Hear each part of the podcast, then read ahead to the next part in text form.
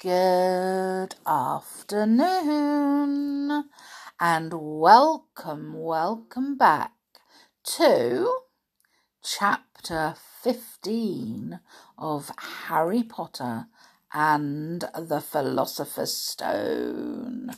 It's getting creepy now. so, chapter 15 is called The Forbidden Forest. Ooh. Things couldn't have been worse. Filch took them down to Professor McGonagall's study on the first floor, where they sat and waited without saying a word to each other. Hermione was trembling. Excuses, alibis, and wild cover up stories chased each other around Harry's brain, each more feeble than the last. He couldn't see how they were going to get out of trouble this time. They were cornered. How could they have been so stupid as to forget the cloak? There was no reason on earth that Professor McGonagall would accept for their being out of bed and creeping around the school in the dead of night.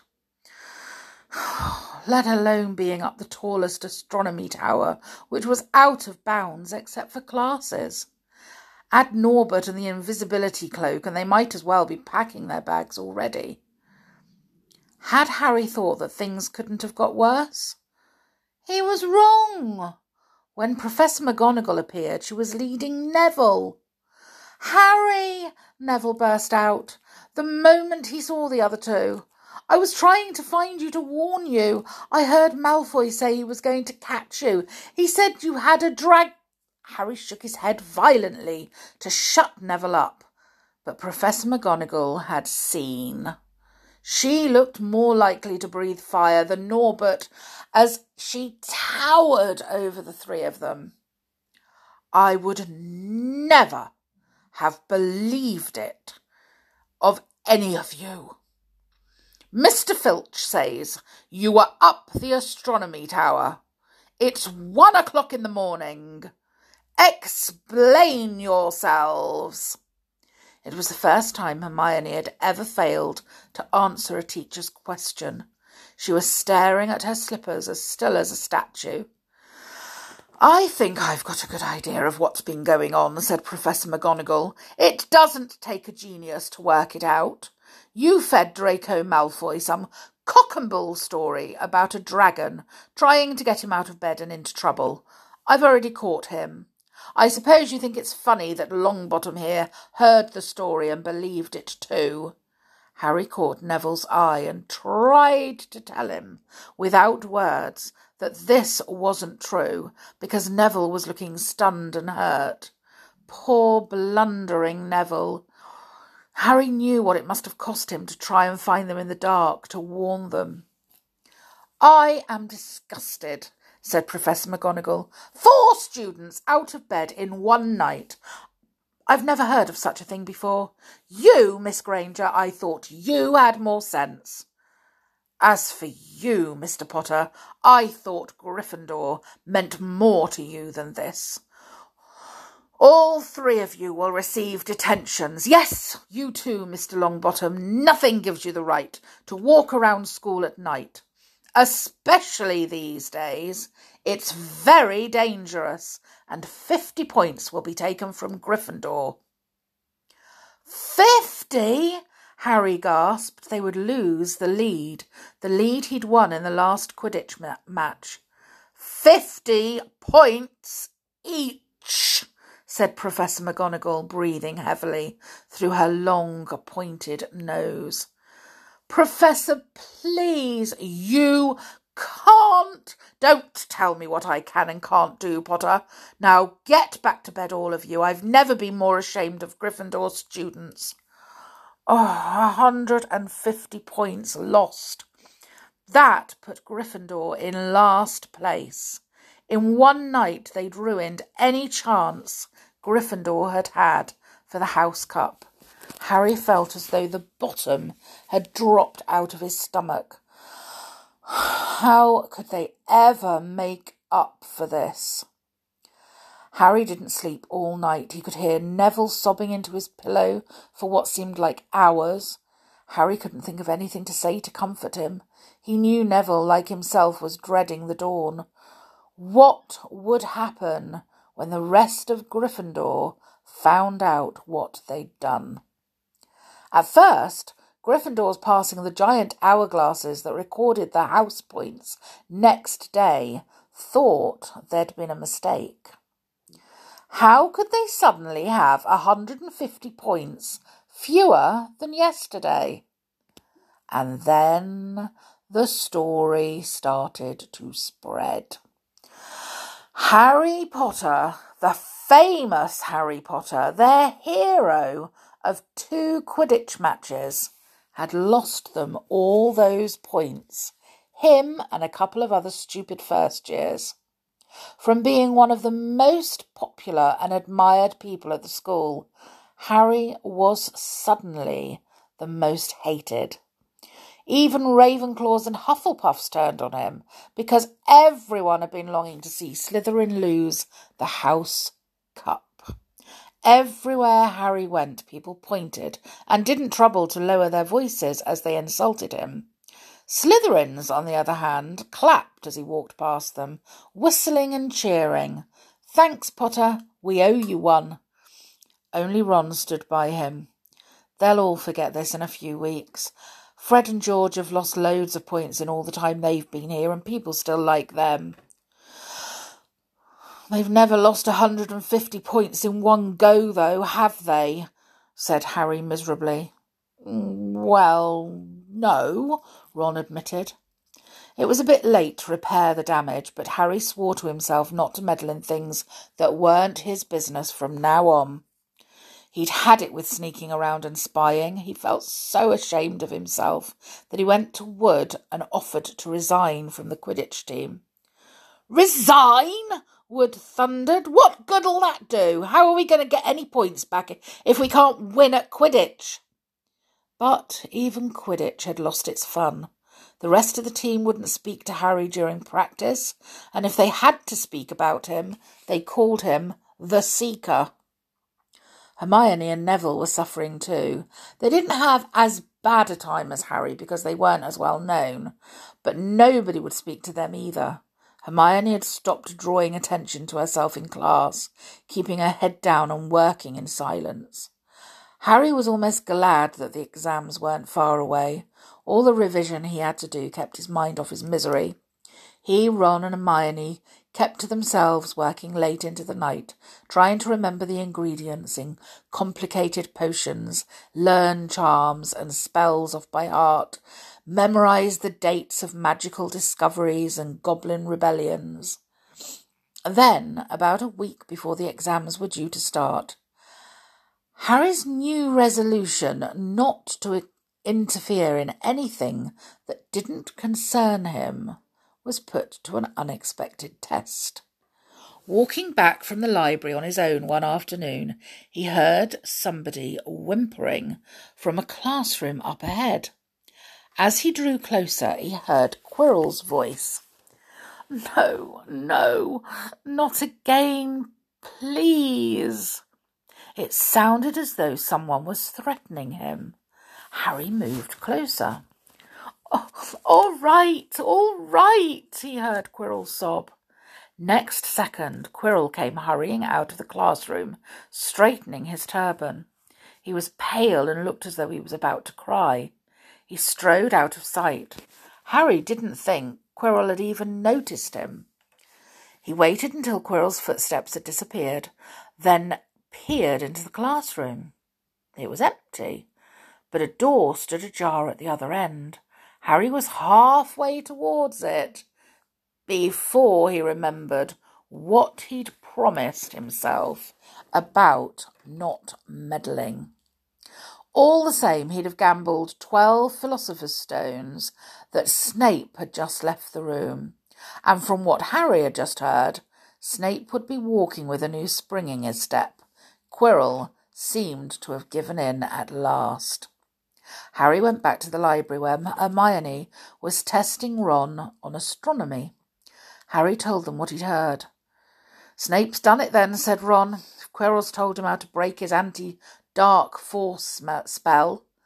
They're still fluffy, though, said Hermione.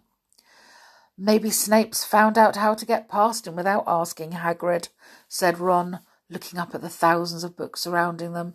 I bet there's a book somewhere in here telling you how to get past a giant three headed dog. So what do we do, Harry? The light of adventure was kindling again in Ron's eyes, but Hermione answered before Harry could. Go to Dumbledore. That's what we should have done ages ago. If we try anything ourselves, we'll be thrown out for sure. But we've got no proof, said Harry. Quirrell's too scared to back us up. Snape's only got to say he doesn't know how the troll got in at Halloween and that he was nowhere near the third floor. Who do you think they'll believe, him or us? It's not exactly a secret we hate him. Dumbledore will think we made it up to get him sacked. Filch wouldn't help us if his life depended on it. He's too friendly with Snape, and the more students get thrown out, the better he'll think. And don't forget, we're not supposed to know about the stone or Fluffy. That'll take a lot of com- explaining. Hermione looked convinced, but Ron didn't. If we just do a bit of poking around. No, said Harry flatly. We've done enough poking around. He pulled a map of Jupiter towards him and started to learn the names of its moons. The following morning, notes were delivered to Harry, Hermione, and Neville at the breakfast t- table. They were all the same. Your detention will take place at eleven o'clock tonight. Meet Mr. Filch in the entrance hall. Professor M. McGonagall. Harry had forgotten they still had detentions to do in the furore over the points they'd lost. He half expected Hermione to complain that this was a whole night of revision lost, but she didn't say a word. Like Harry, she felt they deserved what they'd got. At eleven o'clock that night, they said goodbye to Ron in the common room and went down to the entrance hall with Neville. Filch was already there, and so was Malfoy. Oh, Harry had also forgotten that Malfoy had got a detention too. Follow me, said Filch, lighting a lamp and leading them outside. I bet you'll think twice about breaking a school rule again, won't you? Eh? he continued, leering at them. Oh, yes. Hard work and pain are the best teachers, if you ask me. It's just a pity they let the old punishments die out.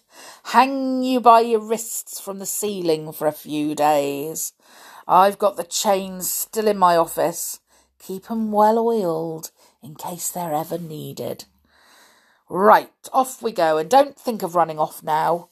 It'll be the worse for you if you do. They marched off across the dark grounds. Neville kept sniffing. Harry wondered what their punishment was going to be. Must be something really horrible, or Filch wouldn't be sounding so delighted. The moon was bright, but clouds scudding across it kept throwing them into the darkness. Ahead, Harry could see the lighted windows of Hagrid's hut. Then they heard a distant shout. Is that you, Filch? Hurry up, I want to get started. Harry's heart rose. If they were going to be working with Hagrid, it wouldn't be so bad. His relief must have shown in his face because Filch said, ah, I suppose you think you'll be enjoying yourself with that oaf. Well, think again, boy. It's into the forest you're going, and I'm much mistaken if you'll all come out in one piece. At this, Neville let out a little moan, and Malfoy stopped dead in his tracks. The forest, he repeated, and he didn't sound quite as cool as usual. We can't go in there at night. There's all sorts of things in there. Werewolves, I heard. Neville clutched the sleeve of Harry's robe and made a choking noise. Yee, that's your lookout, isn't it? said Filch, his voice cracking with glee. Should have thought of them werewolves before you got in trouble, shouldn't you? Hagrid came striding towards them out of the dark, Fang at his heel. He was carrying a, his large crossbow and a quiv- quiv- start again, sorry, a quiver of arrows hung over his shoulders. About time, he said. I've been waiting for half an hour already. All right, Harry, Hermione. I shouldn't be too friendly to them, Hagrid, said Filch coldly. They're here to be punished after all. that's why you're late, is it? said Hagrid, frowning at Filch. Been lecturing lecturing 'em, eh? It's not your place to do that.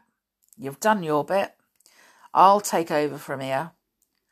I'll be back at dawn, said Filch, for what's left of them, he added nastily. He turned and started back towards the castle, his lamp bobbing away in the darkness. Malfoy now turned to Hagrid. I'm not going in that forest, he said, and Harry was pleased to hear the note of panic in his voice. You are if you want to stay at Hogwarts, said Hagrid fiercely. You've done wrong, and now you've got to pay for it. But this is servant stuff. It's not for students to do. I thought we'd be writing lines or something. If my father knew I was doing this, he'd tell you that's how it is at Hogwarts, Hagrid growled. Writing lines? What good's that to anyone? You'll do something useful, or you'll get out. If you think your father would rather you were expelled, then get back off to the castle and pack. Go on. Malfoy didn't move. He looked at Hagrid furiously, but then dropped his gaze. Right then, said Hagrid. Now, listen carefully because it's dangerous what we're going to do tonight, and I don't want no one taking risks. Follow me over here a moment. He led them to the very edge of the forest. Holding his lamp up high, he pointed down a narrow, winding earth track that disappeared into the thick black trees. A light breeze lifted their hair as they looked into the forest. Look there, said Hagrid. See that stuff shining on the ground? silvery stuff. That's unicorn blood. There's a unicorn in there, been hurt badly by summer. This is the second time in a week. I found one dead last Wednesday. We're going to have to try and find the poor thing. We might have to put it out of its misery. But, and, and what if whatever hurt the unicorn finds us first? said Malfoy, unable to keep the fear out of his voice. There's nothing that lives in the forest that'll hurt you if you're with me or Fang, said Hagrid, and keep to the path. Right, now, we're going to split into two parties and follow the trail in different directions. There's blood all over the place. It must have been staggering around since last night at least. I want Fang, said Malfoy, quickly looking at Fang's long teeth. All right, but I warn you, he's a coward, said Hagrid.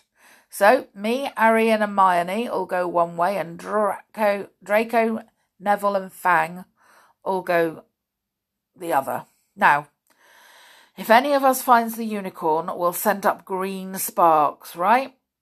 Get your wands out and practice now. That's it. And if anyone gets in trouble, send up red sparks, and we'll all come and find you. So be careful. Let's go. The forest was black and silent.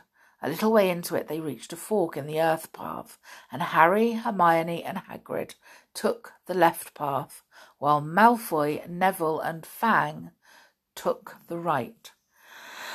They walked in silence, their eyes on the ground. Every now and then a ray of moonlight through the branches above lit a spot of silvery blue blood on the fallen leaves.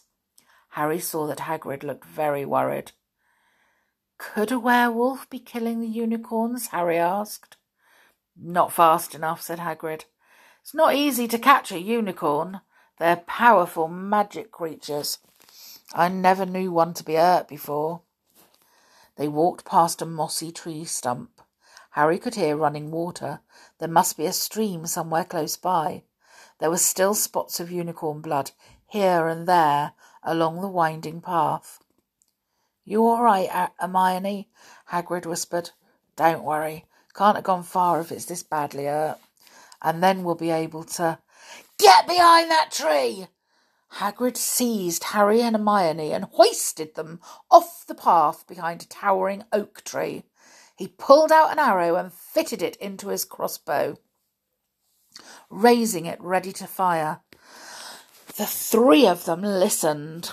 Something was slithering over dead leaves nearby. It sounded like a cloak trailing along the ground.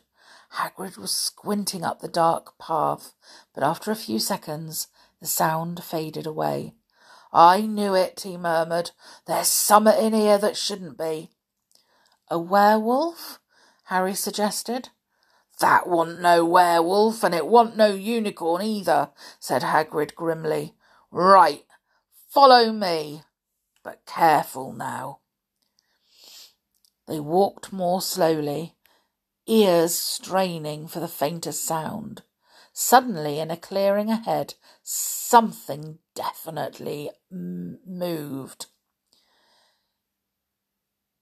Who's there? Hagrid called. Show yourself, I'm armed. And into the clearing came. Uh, was it a man or a horse? To the waist, a man with red hair and a beard, but below that was a horse's gleaming chestnut body with a long reddish tail. Harry and Hermione's jaws dropped. Oh, it's you, Ronan, said Hagrid in relief. How are you? He walked forward and shook the centaur's hand. Good evening to you, Hagrid, said Ronan. He had a deep, sorrowful voice. Were you going to shoot me? Can't be too careful, Ronan, said Hagrid, patting his crossbow. There's summat bad loose in this forest. This is Harry Potter and Hermione Granger, by the way, students up at the school. And this is Ronan, you two. He's a centaur. We'd noticed, said Hermione faintly. Good evening, said Ronan. Students, are you? And do you learn much up at the school? Um, a bit, said Hermione timidly. A bit? Well, that's something, Ronan sighed. He flung back his head and stared at the sky. Mars is bright tonight. Yeah, said Hagrid, glancing up too. Listen, I'm glad we've run into you, Ronan, because there's a unicorn been hurt. You seen anything? Ronan didn't answer immediately. He stared unblinkingly upwards, then sighed again. Always the innocent are the first victims, he said. So it has been for ages past. So it is now. Yeah, said Hagrid, but have you seen anything, Ronan? Anything unusual? Mars is bright tonight, Ronan repeated while Hagrid watched him impatiently. Unusually bright. Yeah, but I was meaning anything unusual a bit nearer home, said Hagrid. So you haven't noticed anything strange? Yet again, Ronan took a while to answer. At last, he said, The forest hides many secrets. A movement in the trees behind Ronan made Hagrid raise his bow again, but it was only a second centaur, black haired and bodied and wilder looking than Ronan. Hello, Bane, said Hagrid. All right? Good evening, Hagrid. I hope you are well. Well enough. Look, I've just been asking Ronan. You seen anything odd in here lately? Only there's a unicorn been injured. Would you know anything about it? Bane walked over to stand next to Ronan. He looked skywards. Mars is bright tonight, he said simply. We've heard, said Hagrid grumpily. Well, if either of you do see anything, let me know, won't you?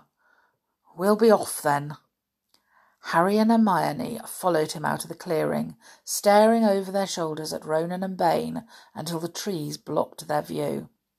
Never, said Hagrid irritably. Try and get a straight answer out of a centaur. Ruddy stargazers, not interested in anything closer than the, than the moon. Are there many of them in here? asked Hermione. Oh, a fair few. Keep themselves to themselves mostly, but they're good enough about turning up if ever I want a word. They're deep mind centaurs. They know things, they just don't let on much. Do you think that was a centaur we heard earlier? said Harry. Did that sound like hooves to you? Nah. If you ask me, that was what's been killing the unicorns. Never heard anything like it before. They walked on through the dense dark trees. Harry kept looking nervously over his shoulder. He had the nasty feeling they were being watched. He was very glad they had Hagrid and his crossbow with them. They had just passed a bend in the path when Hermione grabbed Hagrid's arm. Hagrid, look! Red sparks! The others are in trouble! You two wait here, Hagrid shouted. Stay on the path. I'll come back for you. They heard him crashing away through the undergrowth and stood looking at each other, very scared, until they couldn't hear anything but the rustling of leaves around them. You don't think they've been hurt, do you? whispered Hermione. Well, I don't care if Malfoy has, but if something's got Neville, it's our fault he's here in the first place. The minutes dragged by. Their ears seemed sharper than usual. Harry's seemed to be picking up every sigh of the wind, every cracking twig. What was going on? Where were the others? At last a great crunching noise announced Hagrid's return. Malfoy, Neville, and Fang were with him. Hagrid was fuming. Malfoy, it seemed, had sneaked up behind Neville and grabbed him for a joke. Neville had panicked and sent up the sparks. We'll be lucky to catch anything now with the racket you two were making.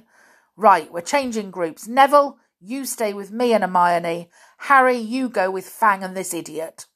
I'm sorry, Hagrid added in a whisper to Harry, but he'll have a harder time frightening you, and we've got to get this done.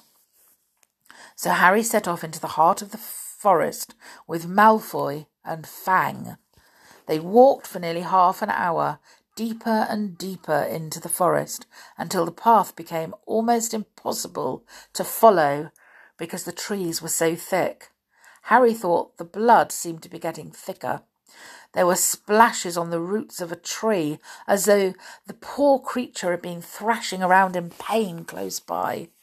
Harry could see a clearing ahead through the tangled branches of an ancient oak. Look, he murmured, holding out his arm to stop Malfoy. Something white, bright white, was gleaming on the ground. They inched closer. It was the unicorn, all right, and it was dead. Harry had never seen anything so beautiful and so sad. Its long, slender legs were stuck out at odd angles where it had fallen, and its mane was spread pearly white on the dark leaves.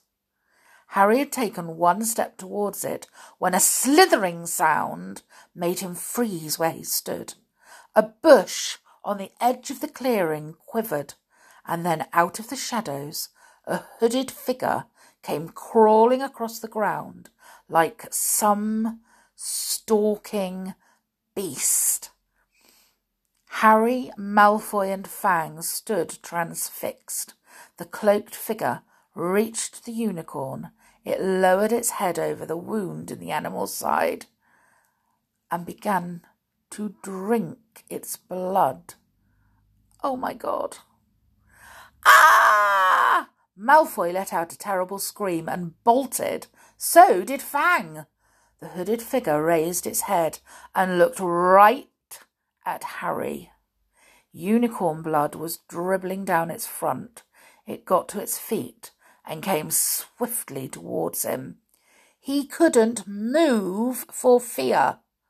Then a pain pierced his head like he'd never felt before. It was as though his scar was on fire. Half blinded, he staggered backwards. He heard hooves behind him galloping, and something jumped clean over him, charging at the figure. The pain in Harry's head was so bad he fell to his knees. It took a minute or two to pass. When he looked up, the figure had gone. A centaur was standing over him. Not Ronan or Bane. This one looked younger. He had white blonde hair and a palomino body. Are you all right? said the centaur, pulling Harry to his feet. Yes, thank you. What was that? The centaur didn't answer. He had astonishingly blue eyes, like pale sapphires. He looked carefully at Harry, his eyes lingering on the scar which stood out livid on Harry's forehead. You are the Potter boy, he said. You'd get it, better get back to Hagrid. The forest is not safe at this time, especially for you. Can you ride? It will be quicker this way. My name is Firenze, he added, as he lowered himself onto his front legs so that Harry could clamber onto his back. There was suddenly a sound of more galloping from the other side of the clearing. Ronan and Bane came bursting through the trees, their flanks heaving and sweaty. Firenze, Bane thundered. What are you doing? You have a human on your back. Have you no shame? Are you a common mule? Do you realize who this is? Said Firenze. This is the Potter boy. The quicker he leaves this forest, the better. What have you been telling him? growled Bane. Remember, Firenze, we are sworn not to set ourselves against the heavens. Have we not read what is to come in the mo- movements of the planets? Ronan pawed the ground nervously. I'm sure Firenze thought he was acting for the best, he said in his gloomy voice. Bane kicked his back legs in anger. For the best? What is that to do with us? Centaurs are concerned with what has been foretold. It is not our business to run around like donkeys after stray humans in our forest. Firenze suddenly reared onto his hind legs in anger, so that Harry had to grab his shoulders to stay on. Do you not see that unicorn? Fren- Firenze bellowed at Bane. Do you not understand why it was killed? Or have the planets not let you in on that secret? I set myself against what is lurking in this forest bane. Yes, with humans alongside me if I must. And Firenze whisked round, with Harry clutching on as best he could. They plunged off into the darkness, leaving Ronan and Bane behind them. Harry did not have a clue what was going on. Why is Bane so angry? he asked. What was that thing you saved me from anyway? Firenze slowed to a walk, warned Harry to keep his head bowed in case of low-hanging branches, but did not answer Harry's question. They made their way through the trees in silence for so long that Harry thought Firenze didn't want to talk to him any more. They were passing through a particularly dense patch of trees, however, when Firenze suddenly stopped. Harry Potter, do you know what unicorn blood is used for? No, said Harry, startled by the odd question. We've only used the horn and tail hair in potions. That is because it is a monstrous thing to slay a unicorn, said Firenze. Only one who has nothing to lose and everything to gain would commit such a crime. The blood of a unicorn will keep you alive even if you are an inch from death, but at a terrible price. You have slain something pure and defenceless to save yourself, and you will have but half a life, a cursed life, from the moment the blood touches your lips. Harry stared at the back of Firenze's head, which was dappled silver in the moonlight. But who'd be that desperate? he wondered aloud. If you're going to be cursed forever, death's better, isn't it? It is, Firenze agreed, unless all you need is to stay alive long enough to drink something else.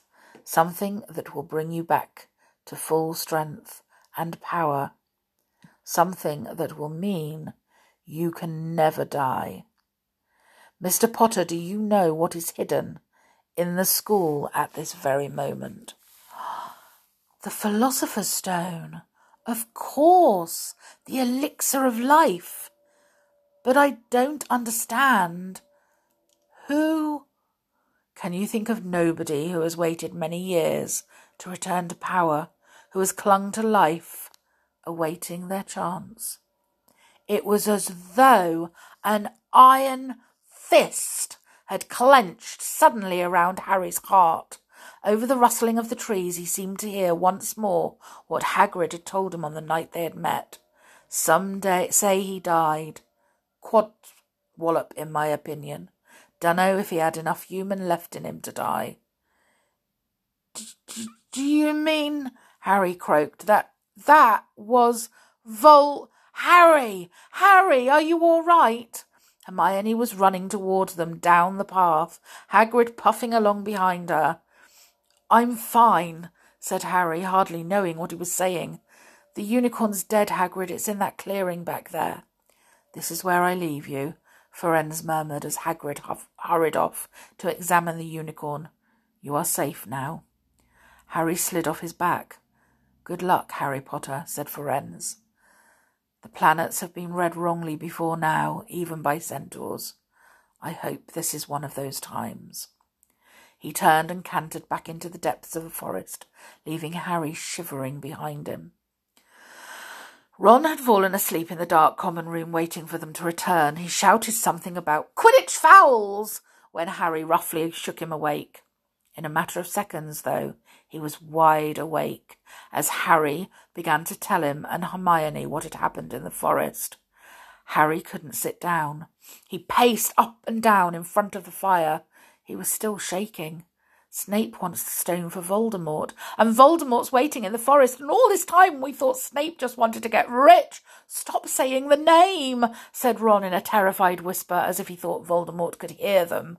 Harry wasn't listening. Firenze saved me, but he shouldn't have done. Bane was furious. He was talking about interfering with what the planets say is going to happen. They must show that Voldemort's coming back. Bane thinks Firenze should have let Voldemort kill me. I suppose that's written in the stars as well. Will you stop saying the name? Ron hissed.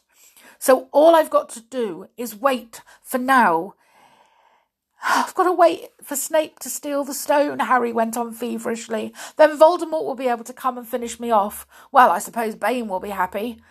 Harry looked very frightened, but she had a word of comfort. Harry, everyone says Dumbledore's the only one you know who was ever afraid of. With Dumbledore around, you know who can't touch you. Anyway, who says the centaurs are right? It sounds like fortune telling to me, and Professor McGonagall says that's a very imprecise branch of magic. The m- sky had turned light before they stopped talking. They went to bed exhausted, their throats sore. But the night surprises weren't over. When Harry pulled back his sheets, he found his invisibility cloak folded neatly underneath them. There was a note pinned to it. Just in case. Wow. So that chapter was the most terrifying so far. Well, tomorrow we will read chapter 16 and find out what happens next. But oh my goodness, that poor unicorn. Oh, I wanted to cry when I was telling you that. Anyway, there we go. That was chapter 15. And I hope that you are not going to have nightmares. Really. Oh, please don't have any nightmares. We'll see you all again tomorrow um, for chapter 16. And um, make sure that you take care and stay safe until then, okay? Bye for now.